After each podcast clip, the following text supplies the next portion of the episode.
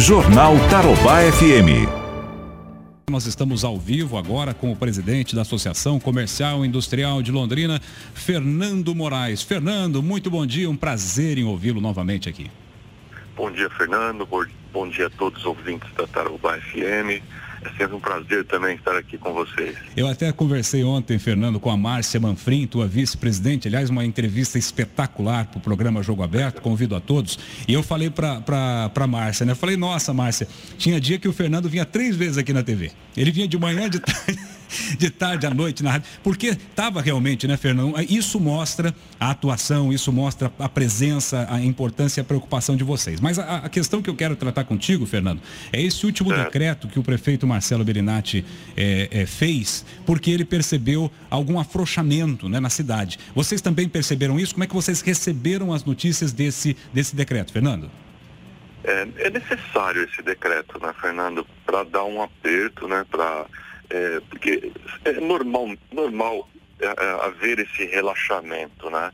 É, mas a gente também lá pela CIO está reforçando sempre é, o, o, uso das máscaras, o, o distanciamento, álcool em gel, é, para as pessoas não esquecerem que a gente ainda está no meio dessa pandemia, no meio dessa crise enorme, né? porque a gente viu mesmo alguns comerciantes, alguns bares principalmente, é, dando uma abusada.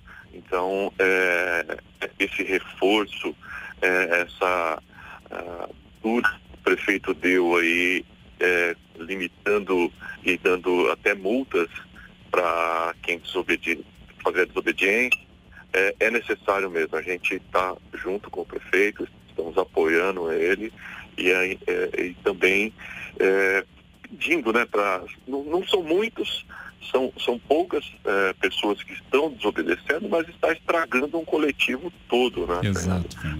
Porque a gente sabe que se tiver uma contaminação em massa, tiver um, uma falha, é, vai ter que fechar novamente todo o comércio. Então a gente não quer isso, a gente já está difícil com ele aberto, imagine ele fechado, né? É então, verdade, Fernando. a gente quer ter pelo menos aí um, um oxigênio para respirar. Então é, é necessário esse aperto aí nas, medidas que o prefeito colocou. A CIL também está entrando aí como, vamos dizer, como, entre aspas, como um fiscal, né? É, falando novamente, reforçando com seus associados, alguns, claro, né, Fernando? A gente sabe, né, Fernando, que o intuito, às vezes estica um pouquinho o horário aqui, abre um pouquinho mais cedo ali, que o intuito dessas pessoas é, é trazer cliente, é, é vender, né? Faturar porque o momento é difícil. Mas é preciso ter essa responsabilidade, né?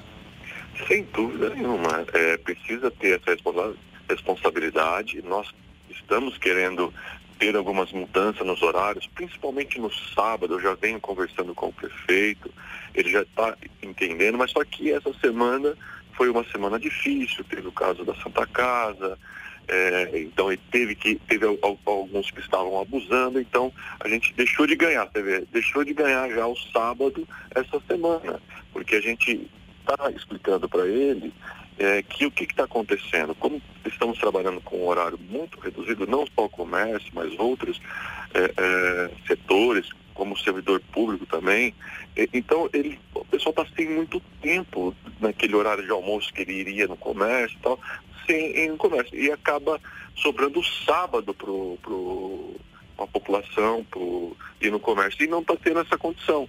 Então a gente precisa entrar na linha novamente, seguir todas as normas, que aos poucos ganhando espaço para que a gente possa é, voltar a nossa vida à normalidade, mas com todas as, as normas, todos os protocolos que a gente é, precisa manter é, sem dúvida nenhuma. Ô Fernando, e o que, que você está sentindo também aí junto aos associados? O pessoal está dizendo que já deu para dar uma, uma, respirada, as coisas aos poucos elas estão é, retomando, vai diminuir o número de quebras, por assim dizer, no comércio. O que, que você está percebendo aí nesse, nesse primeiro mês, digamos, de comércio aberto? É, com ele aberto, né, Fernando, a gente consegue, como eu falei, pelo menos respirar um pouco, ter um pouco de oxigênio a gente está é, tá enxergando que tem segmentos que estão tá indo melhor que, o, que os outros, tem, tem, alguns que estão bem ruins, mas é, aquele, é, é aquele segmento, aqueles é, é, setores que vendem produtos que você vai consumir dentro da sua casa está um pouco melhor.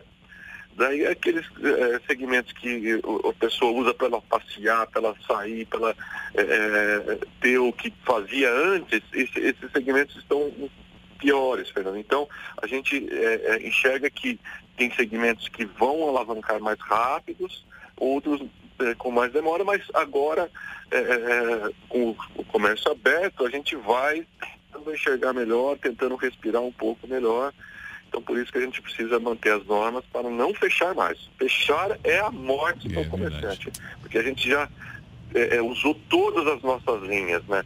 Já demos férias, já usamos bancos de horas.